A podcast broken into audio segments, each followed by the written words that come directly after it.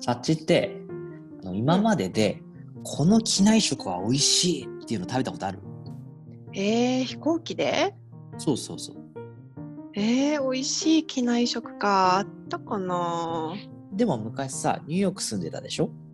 うんニューヨーク羽田線とかってどうだったのえー、1歳児の面倒を見ながらやったからもはや記憶 にないそれは仕方ないわ えー、でもさそんな美味しい機内食みたいななかったかもあるおかちない早っないないないえだってこれがビジネスクラスとかだったら別なんだけどね、 うんそうねうん、まあでもねこれからフレッシュで健康的な機内食を出す航空会社っていうのが増えるかもしれないのよ、えー、そうなの例えばねあのねシンガポール航空とかおかち前シンガポール住んでたよねうんうんシンガポール航空の機内食美味しかったんいやあ れいやそんなに印象に残るほどではなかったかななんやねんでも最近ね最近頑張ってるみたいな、うんえー、どんなあの去年の10月ぐらいから新鮮な野菜を使った機内食の提供っていうのを始めたんだけど、うん結構最近やなそうそうあのアメリカニュージャージー州の植物工場会社と提携したらしいのよえー、植物工場そうそうあのねエアロファームスっていう会社みたいなんだけどうん名前からして機内食のための農場って感じやなそうだねそこが空港から8キロ以内に位置する6500平方メートル以上以上の土地にある、広いうん、その広いその世界最大級の垂直農場っていうのを運営してるのよ。垂直農場そうそう。なんかあのこれまでの普通の農場って当たり前だけどその太陽と土壌を使って野菜を育てたじゃんうんうんそれがあの垂直農場だとそうじゃなくて高さね、約あの12メートルくらいの部屋で、うん LED ライトとあと再利用の素材でできたあの布を使って栽培しているの。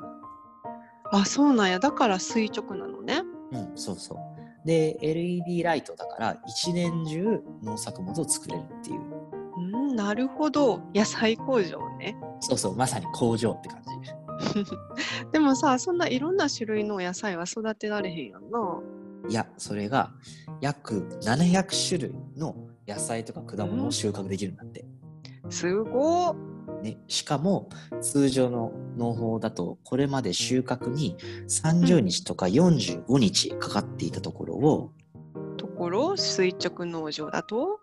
10日とか14日で収穫できるんだって。早いねうん、だからあの収穫されてから数日以内にあのキッチンに運ばれてそれから数時間以内には食器に乗るっていうへえ美味しいのかな例えば、えールッコラルッコラかなんか苦味あるからちょっとハードル高そうな気がするなうん、でもルッコラって実は機内食で重宝されるらしいよえなんでなん飛行機の機内ってさあの味覚が鈍るでしょあーそっか高いところやからうんそんなこう味覚が鈍ってもルッコラのこうフレッシュさとかそれこそ苦味とかってこううん感じやすいから、こうシンガポール航空なんかはむしろ積極的に使ってるんだってへえそれをあのルッコラに生ハムとパームハートとスパイストマトドレッシングをこう和えましてみたいな。えー、めっちゃ美味しそうやん、ね えで、うんまあ、シンガポール航空以外の他の会社でもこの垂直農場っていうのを生かす動きがあって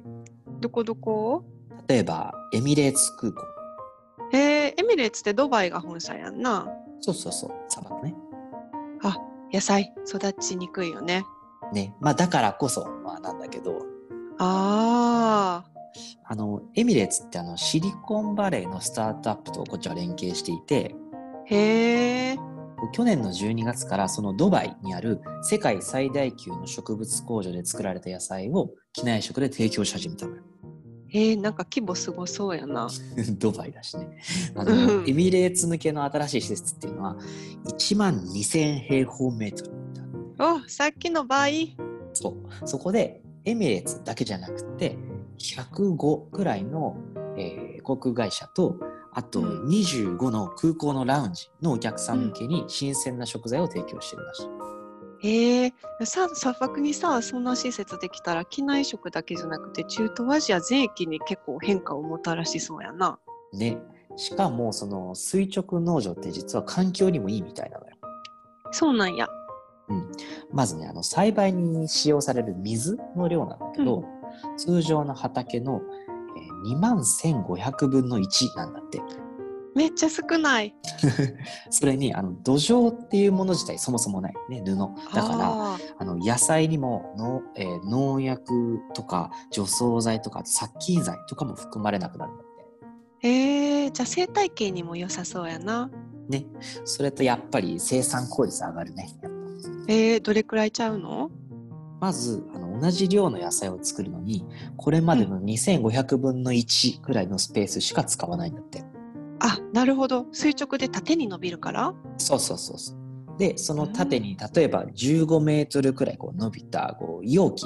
でうーん1日に、えーとね、2700キロのレタスとか野菜を育てられるんだって。すごいねうんでそれがじゃあどれくらいってなった時にそれがだいたい3万8,000食分くらいの野菜の量に匹敵するんだって。ええじゃあ1日にさ3万食4万食分のお野菜が作れるんやそうそうそれをしかも空港の近くで育てられるからこう輸送のコストも抑えられるっていう、ええじゃあ1日にたくさんお客さん運ぶ航空会社にとってはもってこいなのねそうねただこの垂直農場にもまあ課題っていうのはあってうんうんそれがあのね電力あさっき LED ライトって言ってたやつそうそう LED ライトを使ってはいるんだけど、まあ、太陽光には勝てないしそれに24時間つけっぱなしでしょ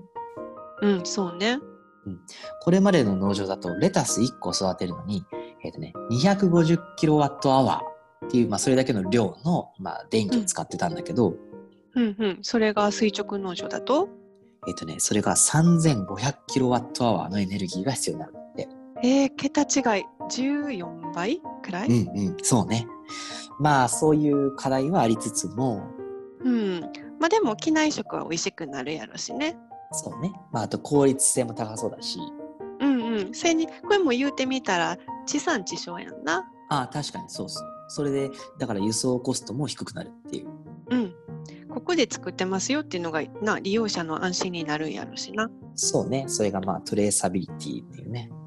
うん。そういうのを求める人特にミレニアル世代とかで増えてるやんな。うんうん。まあ、航空会社にとっては、まあ、機内食っていうのがそういう層に向けたこう差別化の手段にもなるかもしれないね。うん。機内食もっともっと進化してほしいね。ね。